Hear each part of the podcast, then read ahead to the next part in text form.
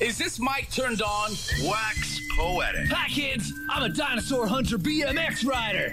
Long division sure comes in handy. All the little girls dream of one day biting into a corn dog and smiling at the camera. If I ran the web, you could email dead people. Wax poetic. Just say no to family value. Good afternoon and welcome to Wax Poetic. I'm your co your sole co-host this afternoon. Kevin Spence, RC, and Pam are off um, surfing in um, Hawaii. I just made that up. But um, what we're really excited about this afternoon is having a wonderful poet in the studio, Sean Robinson, who's going to start us off with a poem. Hi, uh, thank you. I'm just going to read the first one. It's called Sunomono. Uh, and it goes like this Just because the sun is a globe of orange fire and not an orange soda is no reason not to enjoy your morning. Even in an empty lot, dandelions are framed by old foundations as though they were art. And whether or not they're worth something, the pennies in your pocket chime like a tambourine, adding a pleasing brightness to your day, like the half moon of lemon in Sunomono. The building I live in is made of 2 by 4s and shakes when a train passes as if it's receiving a message. And yet I'd rather live here than downtown, where the great glass towers look less like a city than a shelf of high end vodkas. Unless it's the tiny city inside a cracked open television, beside the dumpster where I leave my empties. A sign there reads waste only, which seems like a hard way to live. Awesome. Thanks so much. I'm glad you chose that poem. That's the first poem in the, the chapbook. And I was thinking of using that poem in class um, with my students because it just so, it so beautifully frames the poem, frames metaphors, and it's got Sunomono Right. in it, which Yeah. is everybody's favorite. Great dish. Yes. Uh, you know, to be honest, I don't love Sunomono. Oh, God. but it's a great uh, word. and there was this uh, sushi place in my old neighborhood where you could get like a you pick certain number of things off a menu for a certain set price kind of thing. And sunomono was one of the four choices so i used to get it all the time. It was just like my favorite among not favorite things yeah. But i do think it's a it, it looks nice. It's a very nice looking dish with the the little lemon in it. Yeah. Yeah. Yeah. And, uh, and, yeah, it does have an amazing sound to it, doesn't it? hard to say though Four syllables. yeah great big uh, word there, and it's compared to um, the sun, right? It's a great big sun in the sky. And metaphor seems to be something you, you think about a lot through this poem. yeah I? For sure, yeah. I mean, uh, in a way, a lot of my poems are like this, and this one is just kind of a pile of metaphors I found in different places and then kind of put together and tried to find a narrative to hold them together. Is there a story behind this particular poem with the first image that came to mind, or do you do you remember the the order of things? I think I had the uh, the building shaking. Uh, like I wrote this when I lived in Hastings Sunrise. Uh, I was there for like two years.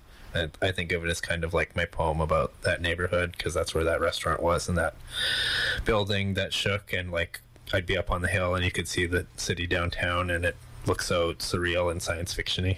Yeah. Uh, so I think just the the the idea of my building shaking uh, and then uh, how different it looks downtown were probably the basis for the poem. Right. Cool. And an amazing neighborhood. And it's great when you take the bus from the top of Hastings Yeah. and you go down that hill and the city in the distance. It's and if you're at the very front of the bus, Yeah, it kind of looks like the Emerald City in Wizard of Oz or something. Just sort of a fantastic thing in the distance. an adult version where the there's vodka. Right, exactly, yeah. But it's you know, it's it's it's clear and fancy and expensive. So it's not the Emerald City. Yeah. And I love the contrast here that divide the gap between kind of the fancy, glossy high rises and the reality of back alleys. Right. Yeah, I mean Hastings Sunrise, that was a few years ago. It still felt like kind of a working class neighborhood at the time. Like you'd see people who seem to be from a mixture of backgrounds. I think it is uh, rapidly gentrifying at, at the moment. It probably can't buy a house around there for a reasonable amount. Uh, but yeah, it was an interesting contrast to go go from there. I was I was going to UBC at the time, and I'd go through the downtown, and you know, getting more expensive as you as you move through the city. Nice. And were you studying your? That was your MFA. Yeah, that was when I uh, that's when I started my MFA at UBC. Which kind of brings to mind a question: What was life pre MFA um, and post MFA? How did you find that experience of doing your creative writing degree? Uh, uh, what was life pre MFA? Yeah, what was like? What was your writing like, kind of before and then after? How did you find the experience kind of shape or change or influence your writing? I think it uh, it became a lot more focused and uh, maybe consistent. I wrote more consistently. I think uh, when I look at some of the older poems in this book, uh, which I, I also did my undergrad at UBC, uh, and some of these I wrote in undergrad, and they're a little looser and more rambling. Uh, I'm maybe a little embarrassed about some of them, but I'm still fond of them. did you do undergrad in creative writing too? I did also, yeah. Oh, that's yeah. a lot of creative writing. It was. I took a year off in between. You only do the last two years at UBC in undergrad, so it wasn't that bad. I did my MFA um, there. It was nice to do it after many years of not being at university. So Right. I so you were out of school for a long Yeah, time. yeah. I, I actually I was out of school for a long time, and then I f- had done half of a undergrad degree, and I went back to UBC when I was like 30 uh, to finish my BFA. And I was like, well, I got my BFA done. Maybe I'll do an MFA now. Nice. Yeah. Very cool. Uh, let's hear another poem. Sure.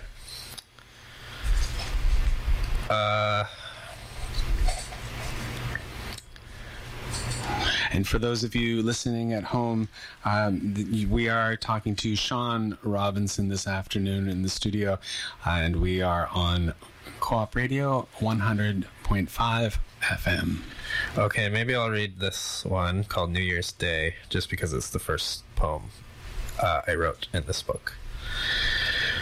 I wake up in a friend's Mile End apartment. Noon, and even the leaves have gone home for Christmas. The only food I can find is in jars crunchy peanut butter and purple sauerkraut. I rustle through a paper sack of bagels, stale souvenir zeros. There's a bruise on my thigh the shape of Haida Gwaii. I could probe its, probe its depths if I wanted, chart the X of what hurts against the Y of how much, use the data to reconstruct the sidewalk that did the damage, work out speed and direction, begin to fill in some empty spaces if I wanted. Instead, I follow a craving for bitter coffee down the carnage of St. Laurent, limping around unfenced construction sites and party debris. The red plastic beer cups are symbols that need no translation.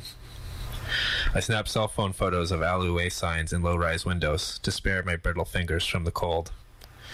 Two weeks in Quebec and still crashing on couches, still lost whenever I surface from a metro station. My inner compass useless without a horizon lined with mountains. By the time I get my coffee, my body is making new demands for ibuprofen and food court Thai. And I have no choice, I obey. Why not? It was impulse that brought me here, further from home than I've ever been. Later tonight, I'll ride the metro for hours, from Beaubien to Côte Vertu, from Snowdon to Jean Talon, rattling under the dense weave of city, streets and habits, names and wires laid down in a grid of meaning. When I finally get off at Peel, two blocks from home, a busker in the station will be playing Hallelujah, and as usual, thank God, he'll be getting it all wrong. I regretted choosing that halfway through I had to display my really terrible French accent for some of the uh, the place names there. Oh, Yeah. oh, that's fine. That's fine. No, it's it's uh, it's, uh, it's all good here on So, uh, sorry, Poetic. Quebecois people. Sorry. Uh, it is all good here on uh, Wax Poetic. Alors, uh, um, and c- how long were you in Quebec or Montreal? Uh, six months. Uh, I like thought I might want to move there, as I think a lot of people from Vancouver do uh, from time to time. And I went and showed up on uh, December seventeenth, and stayed there through the winter, and uh, decided not to come back after I, after I came back here. Yeah. cool. Um, what um, was there? An initial. What was the initial Im- impetus to head out? Uh, some of my friends had gone out there for school, and I'd always thought that I might like it out there. Like this is like 2009, so uh, I think at, you know it was very cheap out there. Rent was very cheap, uh, and just people would always tell me, "Hey, you should uh, go to Montreal. You'll love it out there. It's so cheap, and if you're a writer, it's a place to try and live cheaply." But uh, then when I came back here to go planting in the spring, I was just walking around and decided that I would stay because I love it here. Nice. No, it doesn't tend to love. You know, it's a city that doesn't love the people in it necessarily.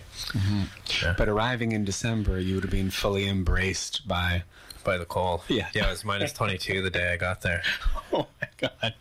And you're from BC? No, I? I'm from. Uh, uh, I was born in Hundred Mile House uh, in the interior. I moved to Kitimat. My family Yeah. moved to Kitimat when I was 10 years old, and I went to went uh, all the way through high school in Kitimat.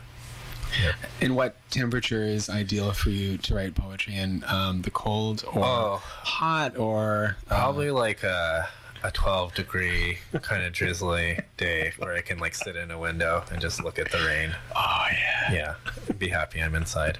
So Vancouver's perfect. It is perfect, yeah, for writing poetry. Yeah. Did you keep a journal while you were in Montre- Montreal, jotting down all the? I always keep a journal. Yeah, I, I I got Moleskine journals, and then I just start at one end and go to the other and fill it up with almost illegible writing, and then I go back through and try and figure out what I was trying to say and make a poem out of it afterwards. Nice. Yeah. And do you have a, a schedule that you keep, or is it just sort of uh whenever you have a free moment, you jot something down? Yeah, I mean, if I have a day off, I will try and go somewhere and sit for a couple hours and write. But I also just, you know, carry my phone around and write down notes on my phone. And whenever whenever something comes, it's it's nice to be able to write it down. Cool. Yeah. And something I, I often think um, when I'm talking to poets, of course, your poetry is amazing. I love it. I love the chapbook. Um, I read it just a couple of weeks ago, and um, and I'm curious to know who you see as, you know, somebody you've read who's influenced your work, or someone whose work you admire and um, have learned Right. something from. Right. Uh, I think I, for a lot of my life, I wrote fiction. Uh, that was the thing I focused on. And uh, probably five or six years back, I found um, Patricia Lockwood on the internet. Do you know her? She's an American poet who uh, she's probably more famous for Twitter than for poetry. So she's fairly famous for both. Uh, she's just very funny. Uh, and when I found her poems, I'd never found poetry that was contemporary that I found so funny, and it deals with things like um, Animorphs and Bambi, and also serious things. But uh, yeah, it, I think that was inspiring to me, and definitely for several years I tried to write poems like her, and that did not work at all. Uh, I, I did really. She's has a really amazing use of metaphor, and she'll have metaphors that start off as one thing and transform as they move through the poem. And I really loved how she did that. And I think, uh, as someone who's always been interested in metaphor and simile, that made me feel like I could uh, write poetry. And Cool. I think around that point, I started writing poetry more than fiction. Nice. And does she write um, short haiku like poems on Twitter, or she just kind of has another like? She has just odd thoughts on on Twitter that are uh, that are very funny. Uh, like I remember seeing a list of funniest sports tweets, and she was on there. Though she doesn't care about sports, but she said that football looked like a a bunch of steaks trying to reassemble themselves back into a cow. Nice. Yeah. Nice. The intersection between like comedy and one one-liners and poems is kind of an interesting place. Yeah, I think comedy is more related to poetry than people think necessarily. There's a lot of precision to the phrasing involved. I think like uh, comics and poets both rewrite a lot and they shape it until they like get the exact effect that they're looking for. I think there are similarities there. James Tate.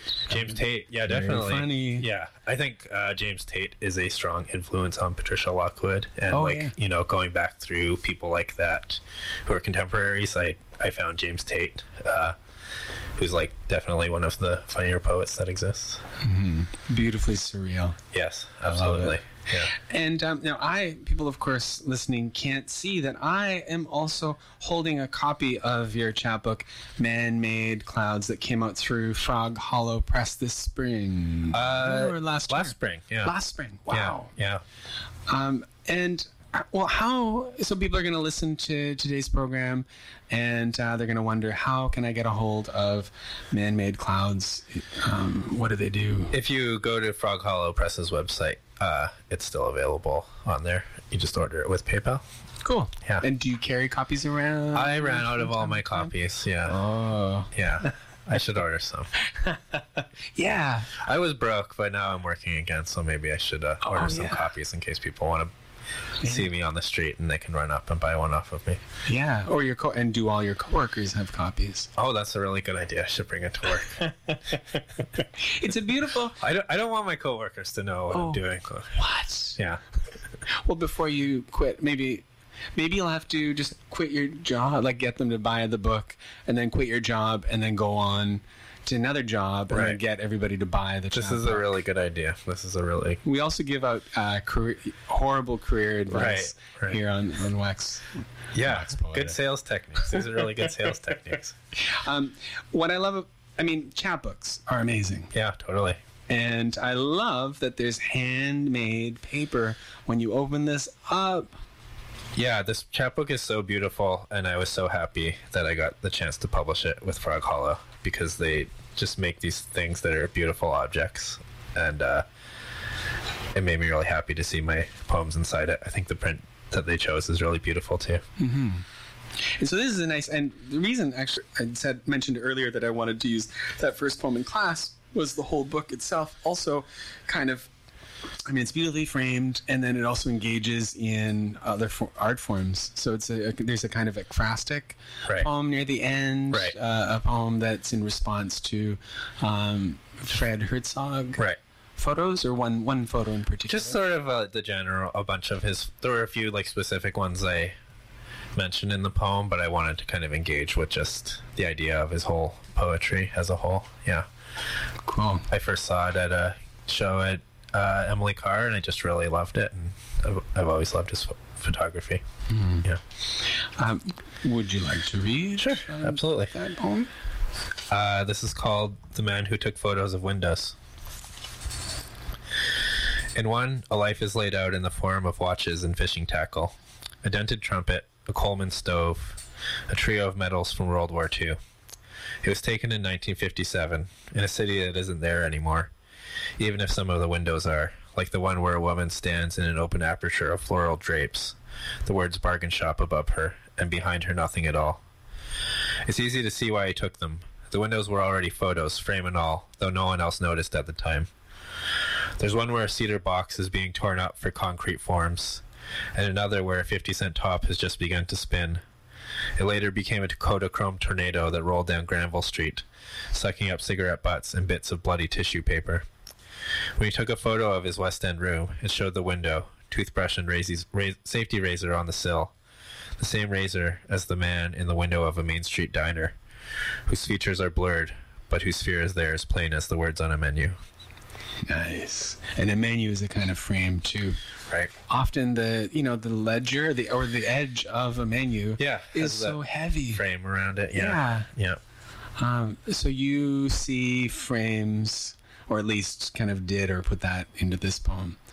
Um, in other things, I suppose, like doors and Sure. Yeah. I mean, in that first poem I read, the uh, foundations of old homes are frames for the uh, the dandelions inside them. Yeah. yeah. I find myself obsessed with reflections. Right.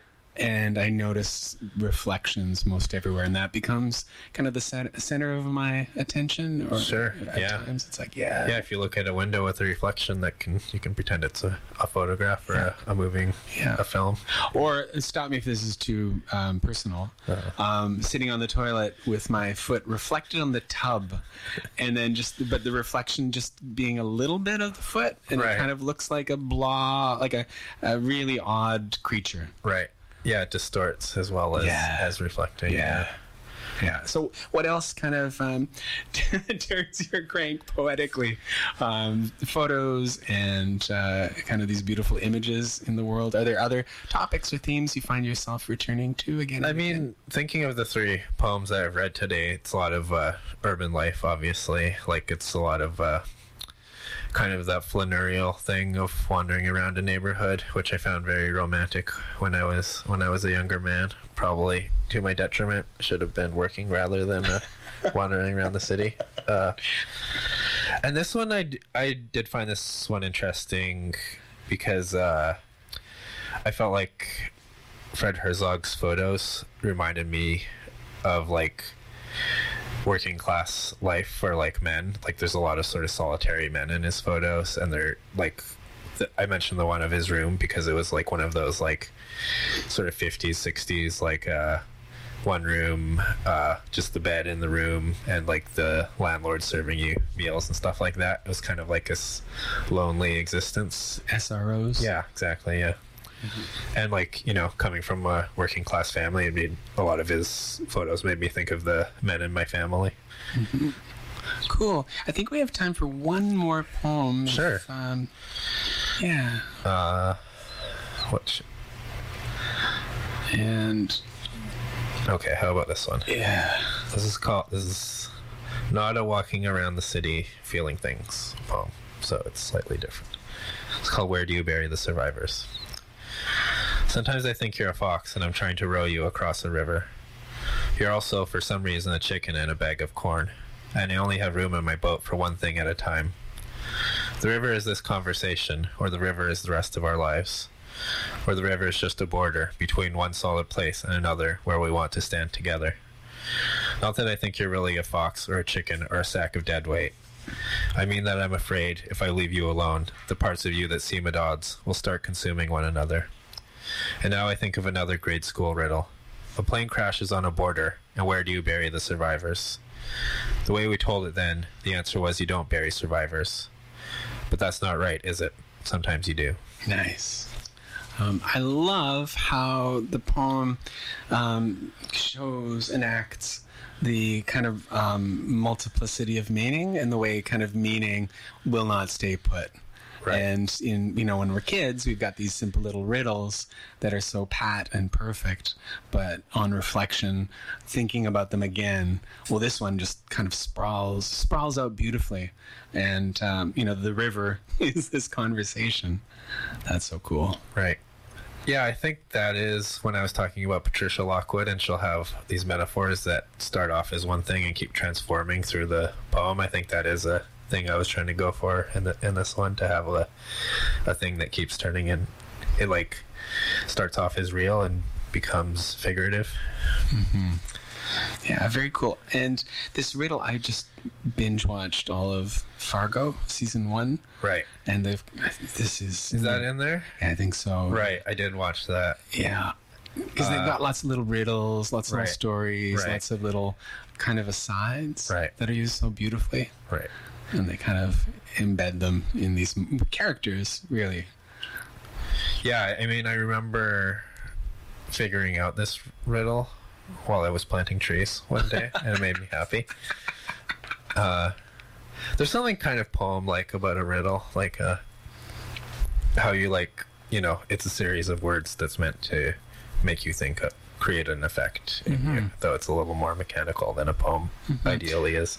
Well, and historically, uh, Ken- Kenning's Right. Anglo-Saxon riddles is that that's am I remembering that correctly? Like Anglo-Saxons had had this form of Right. here's a riddle, Right. and you had to kind of figure it out, and that's the majority of their poems from Right. you know a thousand five hundred years ago. I think I mostly know about that from Cassidy McFadzean's book because she had a bunch of riddles in there that were in that sort of Hacker, hacker packer. packer. Yeah, exactly. Yeah, it had that uh, that uh, old Anglo-Saxon kind of riddle type poems. Yeah, Yeah. Because they don't have time for long poems. They've got pillaging. Yeah. They've got a lot of Busy. need. you got to write it all out by hand too. So it's going to take forever. So just get to the fr- flipping point with your kind of little riddle thing. Right. And uh, I, I think with this poem also, I read a poem by um, Richard Siken where he uses sort of uh, a bunch of jokes, like the start of some jokes. Uh, and I was like, I like that. I'm going to do the same thing, but I'll do it with a riddle so no one knows that I'm stealing it. nice. In um, is it Foxes? Something Oh, that's um, from right. Field, That's not Field of the Foxes. something about foxes. Field of the right. Rolling, Burning Heads through Yeah, the. you're describing the uh, yeah the cover. Uh, War of the Foxes. Yeah. called. Yeah. So I stole this one from uh, Crush, his uh, his first book. Oh, okay. Oh, right. And that's very topsy turvy in Yeah. the descriptions of Yeah. um, him growing up Yeah. Um, kind of a chaotic Yeah. farm. Yeah. closeted and coming out. Yeah. Um, cool. And he's very funny. And he also kind of, well, in War of the Foxes, lots of ekphrastic poems, or he thinks Totally, through kind of painting as a medium of creation and then Right. brings that into the poem. Yeah, I loved how he did that in that book. Yeah. Nice. Well, Sean Robinson, um, it has been such a pleasure, and that's this has just flown by. Totally. Um, it has been a real pleasure having you on the program, and uh, yeah, do you have any last? Are there any plugs? Any things you'd like to kind of promote for the end of like the summer? Are there any big things Uh, coming up in August or? My um, my friends and I started a chapbook press called Rahila's Ghost Oh, Press, uh, and we don't have anything scheduled. But our second set of three books, our spring launches for 2018, are going to be coming out later in the summer. So hopefully in July we're going to have a launch for that. Awesome. Yeah, thank you. And I'm so sorry I didn't ask you more about Oh, no, press that's because it's amazing and there's Yeah. such great stuff. But yeah, of course, that that's Yeah. that's wonderful. Well, it has been such a pleasure uh, chatting with you, Thanks and so much. Uh, Yeah. thank you, thank you so much for your time and your poems. And you have been listening to Wax Poetic on Co-op Radio. That's 100.5 FM. Have an amazing day. You've been listening to Wax Poetic on Co-op Radio, CFRO 100.5 FM. So what? So what? So what?